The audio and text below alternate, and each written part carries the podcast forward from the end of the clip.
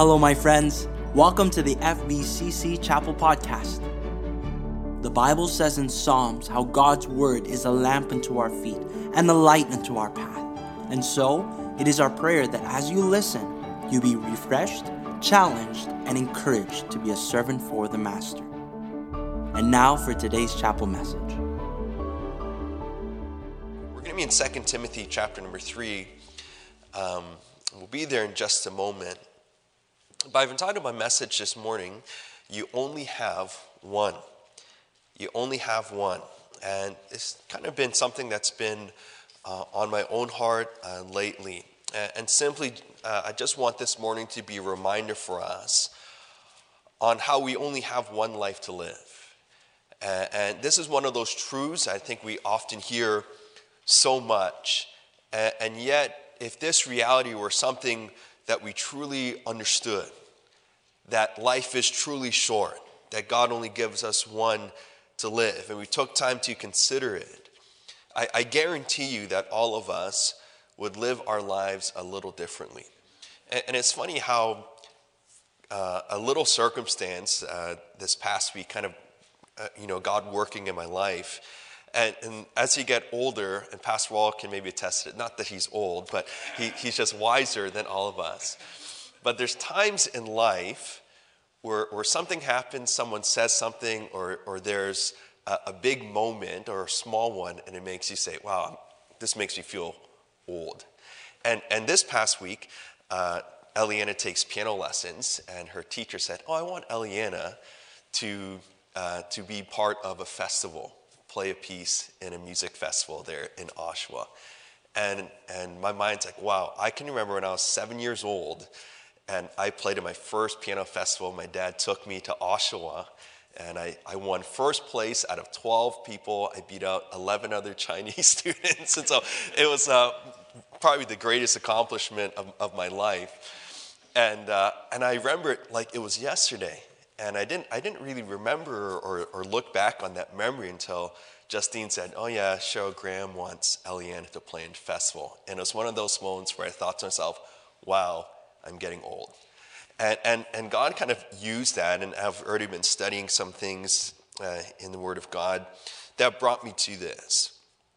If you've ever driven through the prairies before, especially through Saskatchewan, uh, you're going to notice very quickly that one of uh, one of those highways, Highway 1, it's on the Trans Canada Highway, you're going to notice that everything, and I mean everything, looks exactly the same. When I was in college, I got to travel for six weeks. Uh, Pastor was one of our chaperones. I don't think he traveled with us through here, but we got to travel through Saskatchewan and through the prairies. Anyone ever driven through Saskatchewan before? The only thing I saw for hours on end were wheat fields, oil drilling rigs, and an occasional gas station. Kilometer after kilometer the same thing over and over again. Don't get me wrong, it's beautiful in its own way, but for a city boy, I was born in Los Angeles, I've lived in the GTA for most of my life. It was one of the most boring drives I've ever been on in life. And our driver just put that puppy in cruise control and off we went for hours on end and would wake up every now and then to eat. You know, sometimes we go through life kind of like that. We kind of put things in cruise control. You know, if you're a senior, I remember what it was like to be senior. You're like, I remember when I took my last Greek exam, I was so morbid. I asked my teacher, if I get a zero, am I going to pass the class? He said, Sam, don't have that mentality.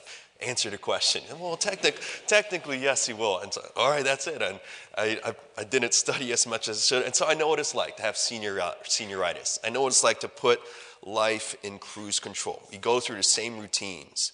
And at this point of your life, you're going through a semester of college, you're going through class after class, you've maybe served in a ministry for maybe a few years now. And if you're not careful, you can put your life in cruise control and just allow yourself to coast along life without ever accomplishing much. And what that leads to is we become very nonchalant church members we become very careless about our responsibilities and ministries. And we end up becoming content with just giving God just barely enough. And we quickly forget that we only have one shot at this thing that we call life. We only live this day one time. We only get to spend this time once. And I think for many of us in the auditorium this morning, we need this reminder of this truth so that we can get serious about our lives. Because I'm sure that if some of you, and if I were honest with myself this morning, that sadly we would have to admit that a lot of us are cruising on this Christian journey rather than selling ourselves out for the Lord. You only have one. And so, what impact will your life have in this world? What impact will your life ultimately have on eternity?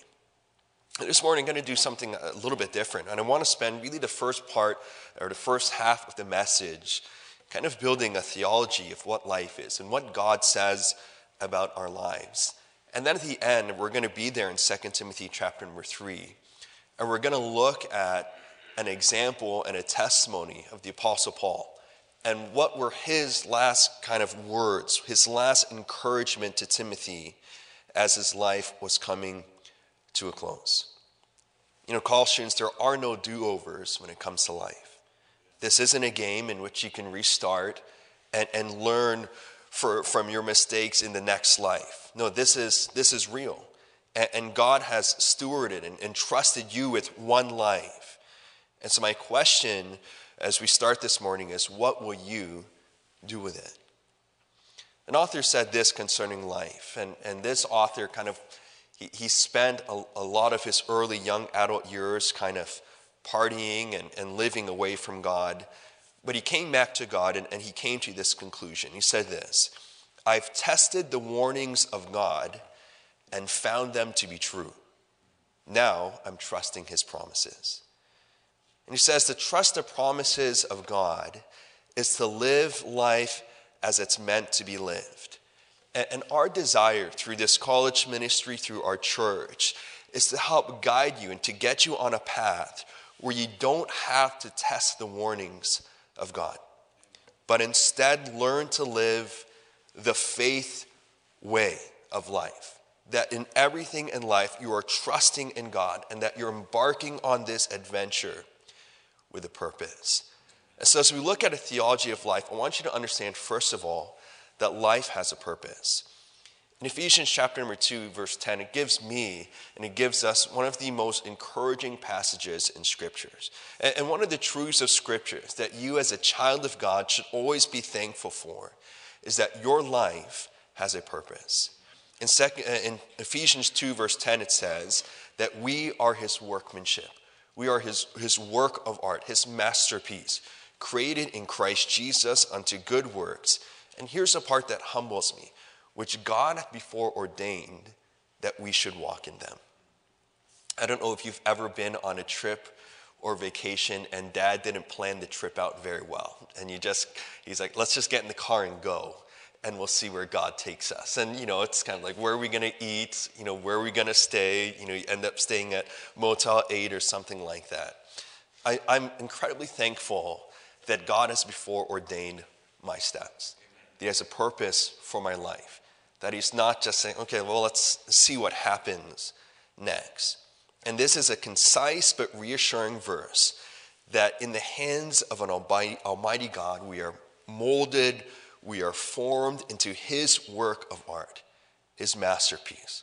And so your life has purpose. And, and just think about how the Creator God loves us and values us so much that for each of our lives individually, that He doesn't just paint us with one broad stroke, but for our lives individually, He has a purpose and a plan and through our strengths and through our weaknesses, through our backgrounds and our upbringings, through, through the things that we go through, our, our victories and our defeats.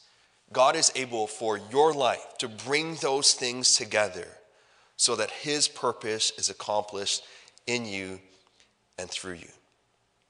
I don't know if you've ever done construction before, but if you have, there are times where you know that you should probably get a certain tool for a job that you have, but instead you use what's closest to you.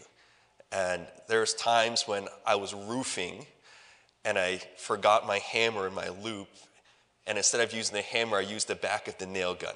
Don't, don't ever do that. It's, it's not smart. Or use a, you know, be in the house and instead of getting the hammer, use the side of a wrench and you're just kind of awkwardly trying to hammer that nail in. It might get the job done, but it's going to look messy. You might strip a screw. And, and our, our lives are built for God's purpose. God is the one that determines that for us. And, and college students, I pray that you always live a life that is fulfilling God's purpose. And, and you are constantly being bombarded through social media and other outlets that you could spend your life doing something else, that you could find some measure of happiness somewhere else. That Satan would love for you to believe that your life is not going to be fulfilled if you use it to serve the Lord. And yet, here's what one author wrote about this present generation. He said, We've pursued happiness and found ourselves sadder than any generation that has ever lived.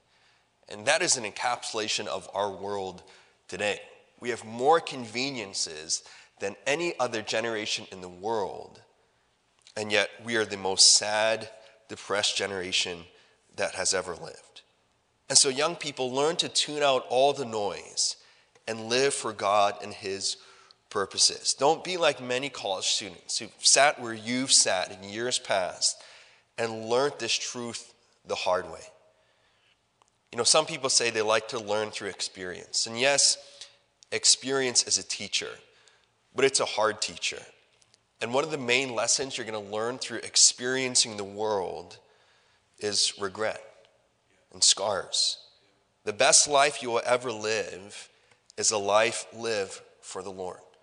We don't tell you that and encourage you with that for selfish purposes.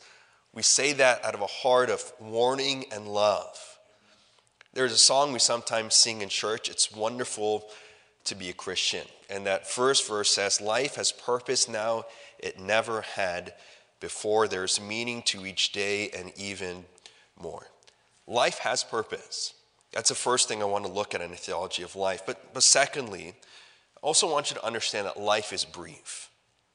In James chapter 4, verse 14, you can t- turn there if you like. It says, Whereas ye know not what shall be on the morrow.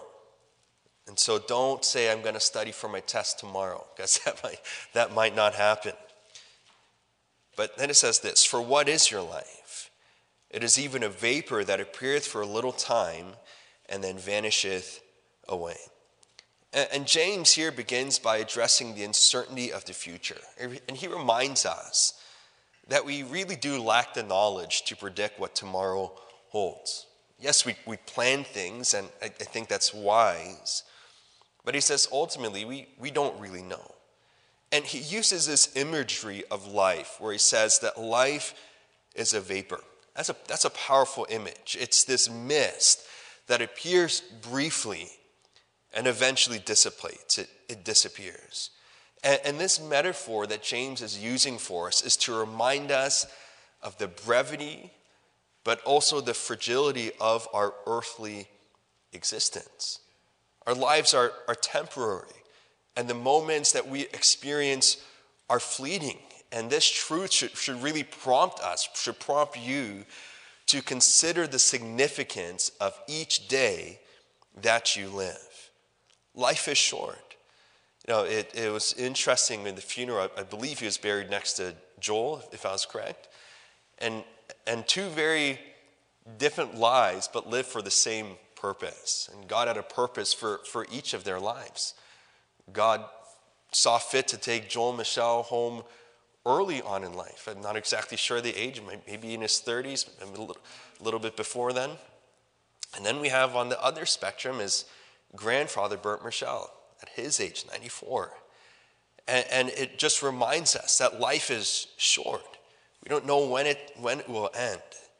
And it's brief. And so, with our lives, learn to seek God's will. Don't, don't say, what, what Satan wants you to believe that you can push off serving God till a later date. Don't say as a, as a freshman or, or sophomore, I will wait till a senior to get serious serving God. Don't say as a senior, I'm going to wait a few more years after I've graduated to really get plugged into ministry. Life is brief, life is short. But also, and lastly, life is recorded as well. In, in 2 Corinthians chapter 5 and, and verse number 10, it says that we must all appear before the judgment seat of Christ.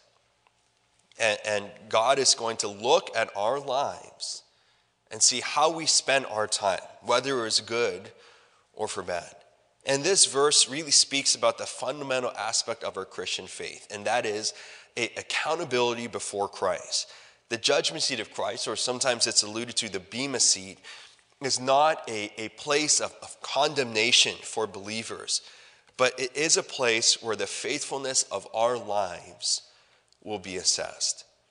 This isn't about our salvation because that's secured through Jesus Christ, but this is about how did we live our lives in response to that salvation. And it says we must all appear. There's no dodging this judgment. You can dodge DC for so long, and maybe the teachers might even forget that you know you had seven stars next to your name. But we don't we can't judge this, we can't dodge this judgment. We must all before appear before the judgment seat of Christ. And so what does that mean for us today, on the day? Well, it means that our actions, it means that our words and our thoughts and our motives, that everything we do in this body bears significance. Allow that to be something that you think about often.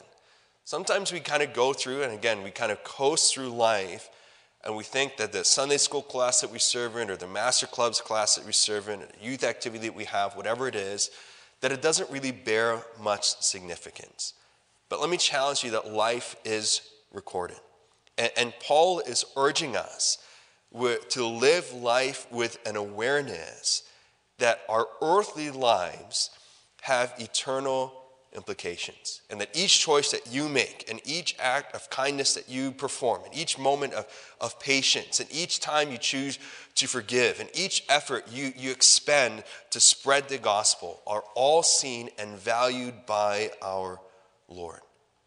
This is the judgment seat of Christ. Our life is recorded.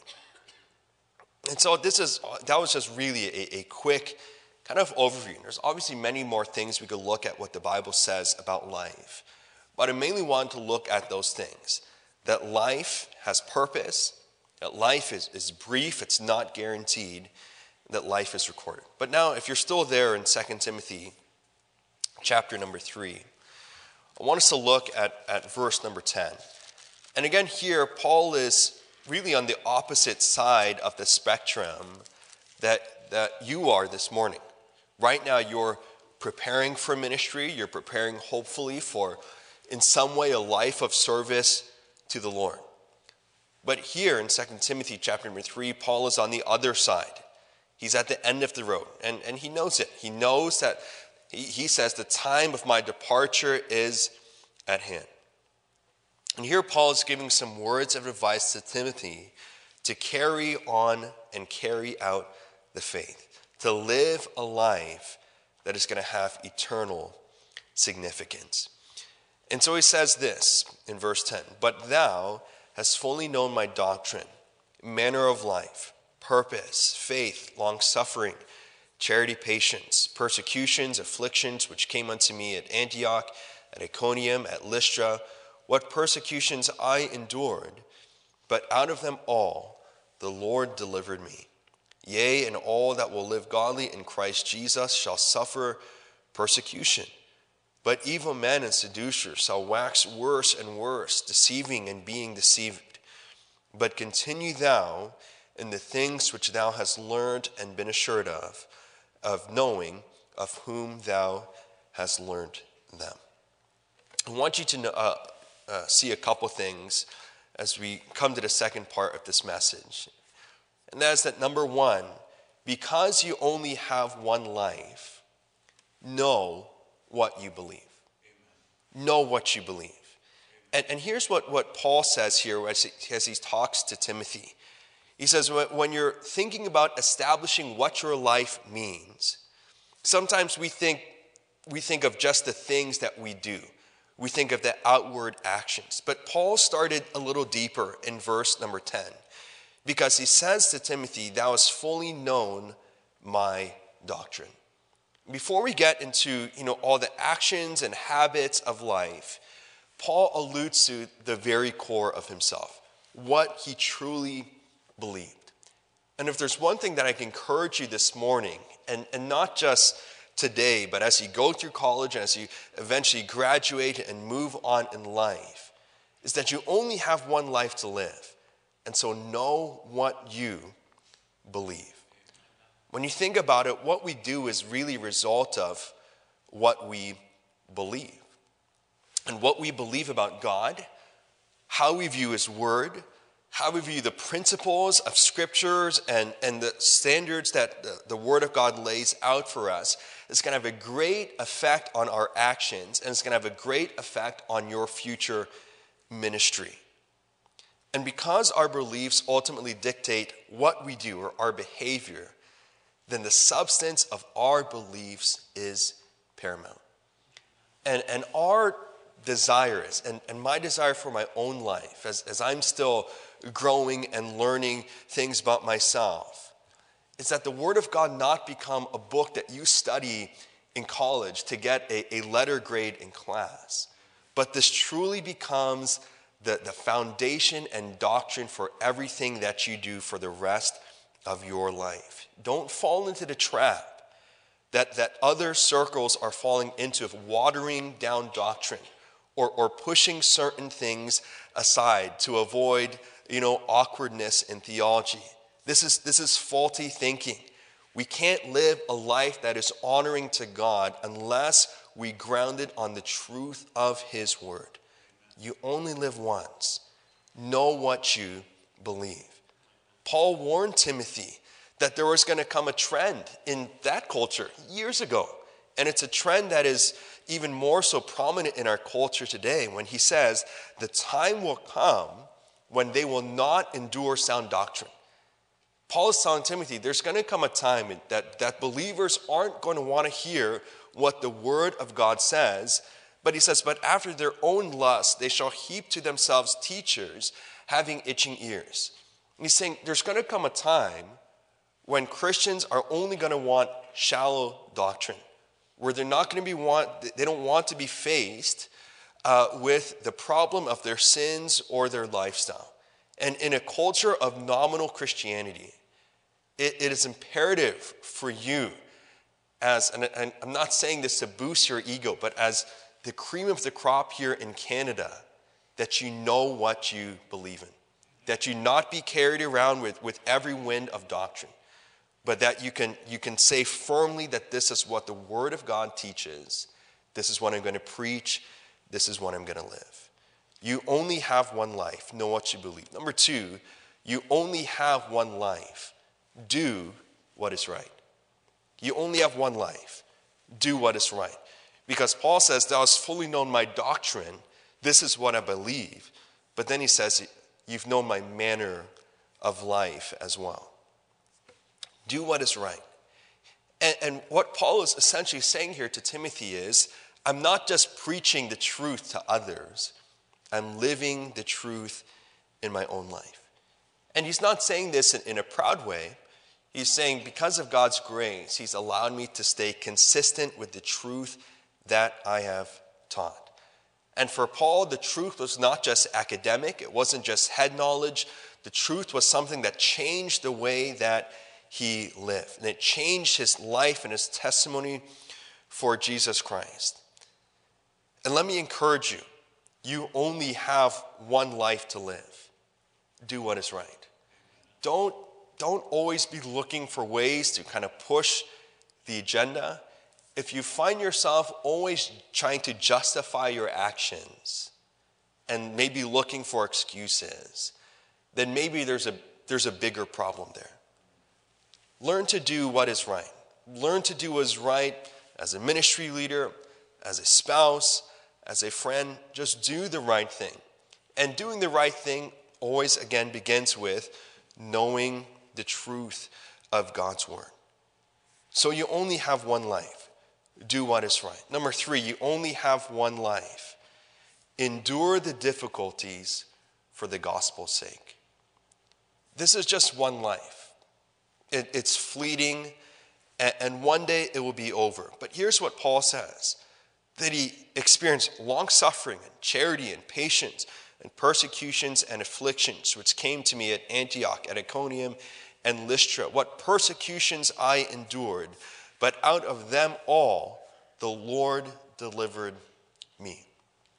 And may I encourage you, for the sake of the gospel, that there are going to be some times where life might get uncomfortable. That for the sake of the gospel and, and God's word going forth, that there might be some times where you're going to have to endure some difficulties and make some difficult decisions.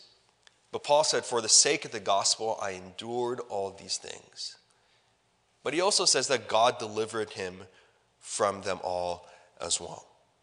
Be not weary in well doing, for in due season we shall reap if we faint not. Do what is right and endure for the sake of the gospel. One of the things that challenges me the most as I look at the life of Paul is when I compare it to my own life, how, how I allow much, much more little things to stop me from spreading the gospel.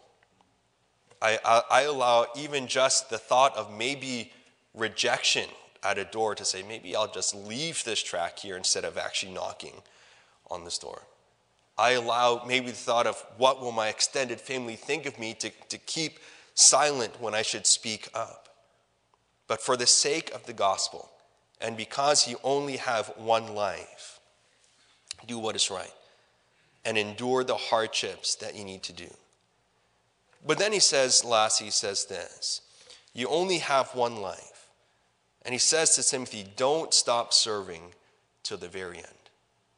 Because he says there uh, in verse 14, but as he goes through all these things, these persecutions, that evil men and seducers are getting worse and worse and being deceived and deceiving others. In spite of all that, in spite of what we're going through in this world, it says, But continue thou in the things which thou hast learned and been assured of. If there's one thing I can challenge you with this morning is just to continue on. Amen. Don't stop you know, you're, you're going to face times in ministry and, and you're going to face times just in life where it's going to be very tempting to just stop. We've all experienced that before in life. We all had those thoughts. I'm sure where it's just tempting. Maybe there's somewhere else, maybe there's some other way in which I could spend my life.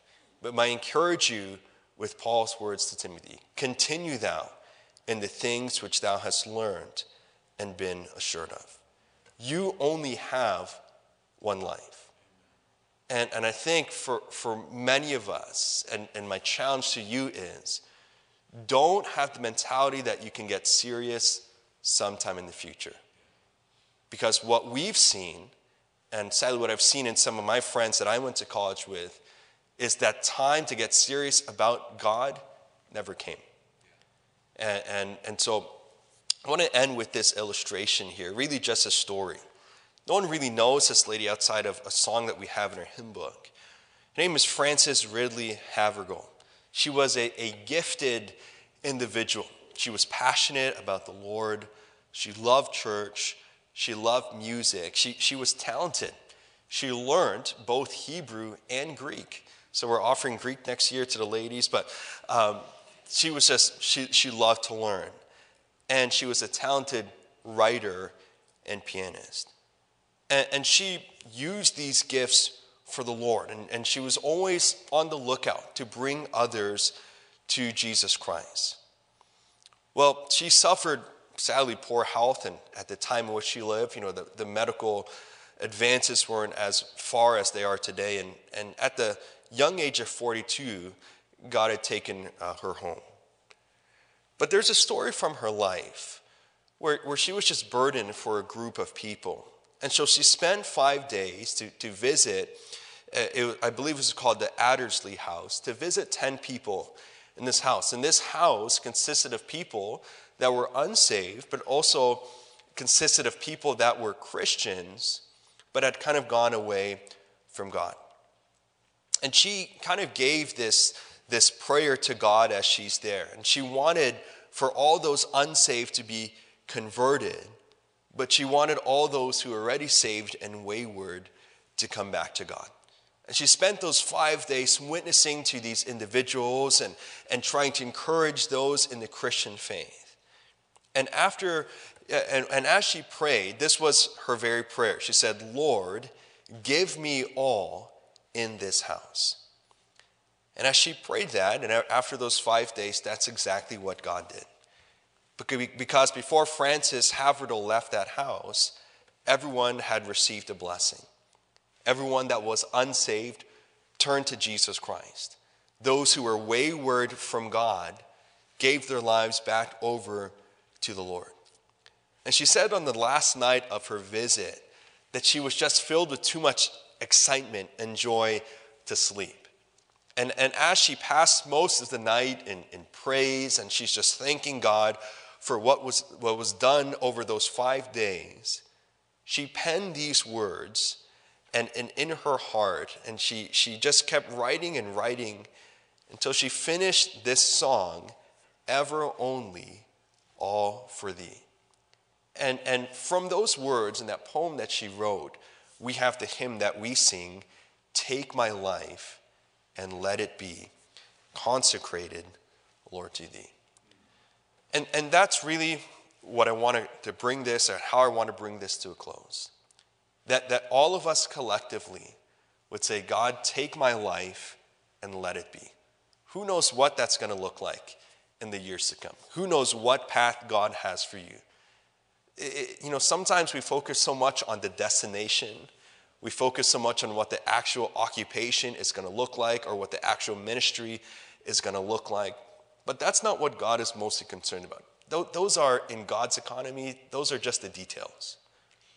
For God, what He wants from us is a, simply a heart of surrender to say, God, take my life and let it be.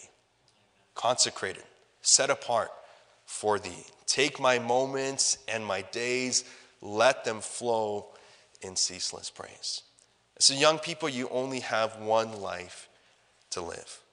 What will you do with this one life? It's very tempting to just kind of spend it on selfish things. And in some ways, that might be, quote unquote, the easy way. But I guarantee you, at the end of your life, even though that might have been the easy way of life, it is not the eternal, rewarding way of life. And so let me challenge you to maybe do some evaluation. And I understand that you're here, you're, you're spending money to come to classes, you're, you're living far away from home. So I, I, understand that there is already a sense of, of a measure of sacrifice that you've made. But, but even in this environment, we can still coast. Even in this environment, we can lose sight of why we're doing what we're doing. Even in this environment, we might not, or you might not have still given your lives fully over to the Lord. So let me encourage you with this one life, know what you believe. Found, find your identity, find your doctrine, find your truth and your purpose in the Word of God. Do what is right. Don't allow yourself to be distracted with, with everything that Satan is throwing at you. Do what is right. Endure the difficulties for the gospel's sake. Understand that, that our affliction is a light affliction, as Paul says. And any difficulties that we go through, one moment in eternity will make us realize, wow, that was really not that bad. And then just continue on. Stay faithful to the very end. You're at the very beginning. I still feel young, so I feel like I'm at the very beginning still. This is just the start of your journey. Come to the end of your life, not proud of yourself, but proud of what God, what you allowed God to do in you and through you. You only have one. Father, thank you for this morning. And Lord, I, I, pray that you'd use this message. I know even in preparing it, this is something that, uh, that is just a reminder that I need it. And I, and I don't know what each college student is going through. I'm not sure maybe the struggles that they might be going through. Or maybe, Lord, they're just at a, a point in their lives where they're just kind of nonchalant, nonchalant with their ministries, with their studies, and just kind of coasting uh, through life right now. I pray that you would help them. I pray that you would help them kind of reevaluate their lives and, and for them to ask themselves, okay, what are they really living for? What is really that push, that motivation? And Lord, just help us all to remember, professors and students alike, that we only have one shot at this thing we call life. And each day that, that goes by is a day that's lived that we never have again. And how we live this life on earth has great eternal implications. And so, Lord, help us to number our days. Help us to be mindful that, that each day is a fleeting moment and that we only get to live this life one time for you. Thank you for joining us on today's Chapel podcast. We hope it was an encouragement and a help to you. If you have any questions or are interested in knowing more about our college, feel free to contact us through our website, fbccanada.org, or on any of our social media platforms. And as always, may Christ be lifted up, God be glorified, and servants be trained for the Master's plan. Thank you again for listening. Have a wonderful day.